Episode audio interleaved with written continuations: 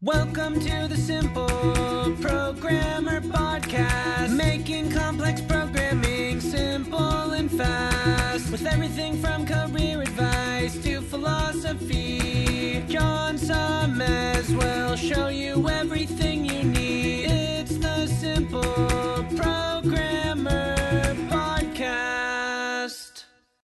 Hey, what's up? John Sonmez here. Just want to take a moment to tell you about an awesome sponsor we have at Simple Programmer, which is Hired.com. I'm sure you know how frustrating it can be to search for a new job. Pushy recruiters trying to recruit you for jobs you have no interest in, jobs you apply for but you never hear from again, and worst of all, going through a whole interview process only to get a ridiculously lowball offer. Well, Hired.com has solved these problems. Hired flips job searching on its head. It actually puts you in control of the job search by letting you fill out one simple application and then having employers actually apply to hire you. How cool is that? You also get access to your own career coach to help you get your next job. Hired has access to over 4,000 employers with big names like Facebook. Plus, your profile is automatically hidden from current and past employers. Oh, and they pay you to get a job. Anyway, as a Simple Programmer listener, if you use the link hired.com slash simple programmer, you can get double the normal $1,000 hiring bonus and get $2,000 when you find your next job on Hired. Just go to hired.com slash simple programmer to get started. Welcome to the Simple Programmer Podcast, a short mix of career advice, philosophy, and soft skills from successful author and software developer John Sonmez. John Sonmez from SimpleProgrammer.com. So I just realized I have not really done a financial video in a while, and a lot of you you like my financial videos. If you're if you're curious on some of my financial stuff and what I've what I've talked about in the past, you can of course check out in my soft skills book. I do have a whole section on real estate investment and everything as well. And if you're interested in real estate investment specifically for software developers, I do have a course that I have created on this, and you can check that out here. It's not cheap, but you know, it's it's got some of my best advice that I can't really pack into one little video here. So let's talk about liquid and safe investments today. So I got this email. It says, Hi, John. I was pondering if there was a better vehicle for my rainy day fund that I have set aside. I've about one and a half or, or a half a year to a year's worth of expenses as an on, in an online savings account that's yielding near 1%. The whole point of this account is for emergencies, so it needs to be relatively fluid. Is there anything safer than this that I should be looking into that isn't locking my money up for a specific, uh, for a set period of time? Could be could a staggered CDs of one fourth of the value be done that would optimize this, assuming that I have enough money in the online account to last till the expiration date hit? Uh, thanks. Uh, If you feel like making a video on this, feel free. So I'll, I'll read you what I actually responded to this, and then and then I'll I'll decompose this a little bit for you here on the on the video format. So I said there are definitely a few options. It really depends on your situation and how liquid your other investments are or not. I have used the HELOC on one of my properties that was very low interest rate. I could tap into that if the shit hit the fan. I carry a large amount of cash now. I think some cash is always going to be essential, especially if you have potentially big unexpected expenses like I do. I also have an old 401k account that I don't contribute to, but I'd be willing to dissolve if I hit an emergency situation. But in general, you won't find a high yield, high liquid, low risk investment. One sort of riskier option is fairly liquid and yield and, and high yield is buying a solid blue chip dividend paying stock and selling covered calls against it every month while collecting dividends. You can always liquidate your position if needed, and since it's a blue chip with dividends, it's going to be fairly stable as far as stocks go. So I think that pretty much summarizes my advice. It, it's succinct when I when I type it out in an email instead of a 10 minute video, which now I'll make it into a 10 minute. Now I'll, I'll try to keep it fairly short because that, that pretty much summarizes my advice. So you're going to find, I mean, if you're getting something that's getting 1% yield, by the way, you're losing money because inflation, right? And, and you're going to, not only that, you're paying taxes on that 1% you're making, and then you're actually losing money for inflation. It is important though to have expenses. I mean, this is this guy who sent me this email. Very smart, first of all, right? He's got expenses saved up a half a year to a year worth of living expenses. That's awesome. Most people don't have that. That's that's what what, what's his name? Nicholas T- Taleb calls "fuck you" money. It basically means that you can tell your boss "fuck you" because you've got six months of expenses or a year worth of expenses. It means you can't be put in what it, what I call a squeeze situation. You can check out my video on being in a squeeze. I finally found this video and retitled it to Squeeze so that it could be referenced because I kept on referring to it and and it just it, it was hard to find but it's called a squeeze situation. You can, you can check out that video.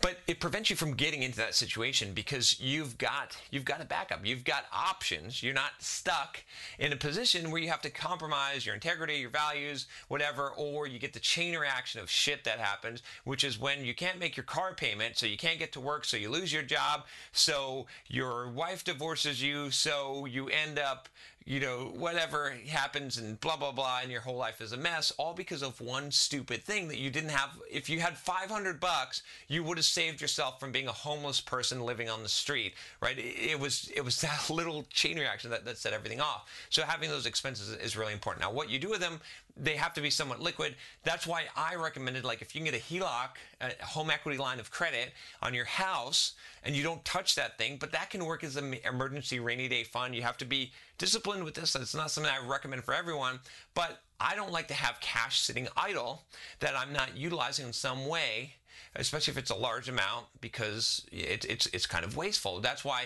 things like if you have a 401k, you know, I'm not a big fan. You can check out what I had to say about retirement and 401ks. I'm not a big fan. Just like Grant Cardone, I, I love that. I didn't even know that, and I watched one of his videos, and he's like, 401ks are for suckers.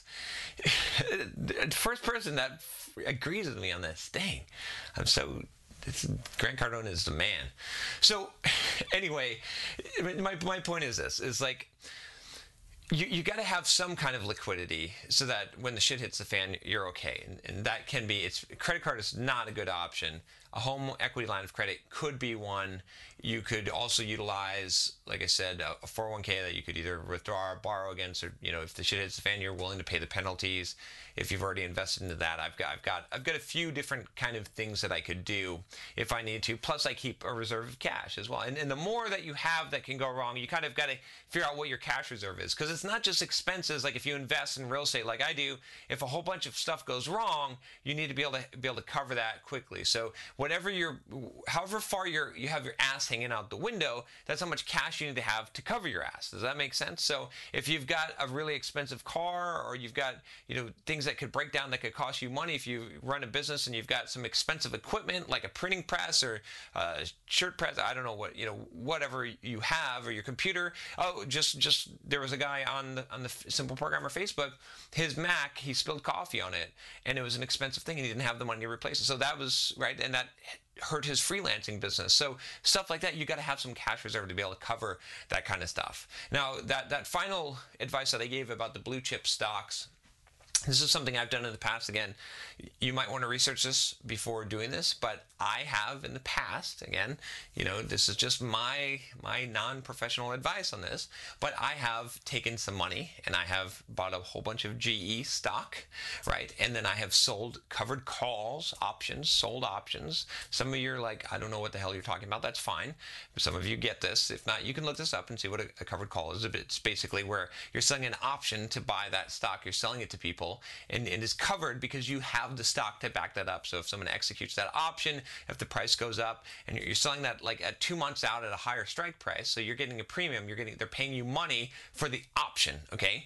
And while you're holding onto those stocks, you're getting a dividend because GE is a blue chip stock that, that pays dividends. So you're sort of getting this, and it's very liquid, right? Because you could liquidate your position very quickly. You could sell, you could buy back the options that you sold, and you could sell your shares. There, there's a lot of ways that you can unwind that fairly quickly, and the chances of a blue chip stock like GE suddenly tanking are very low. There's still a risk. You could lose everything, right? Anytime you invest money, you could lose everything, but you could put some precautions in place to prevent that. You can put some stop losses in.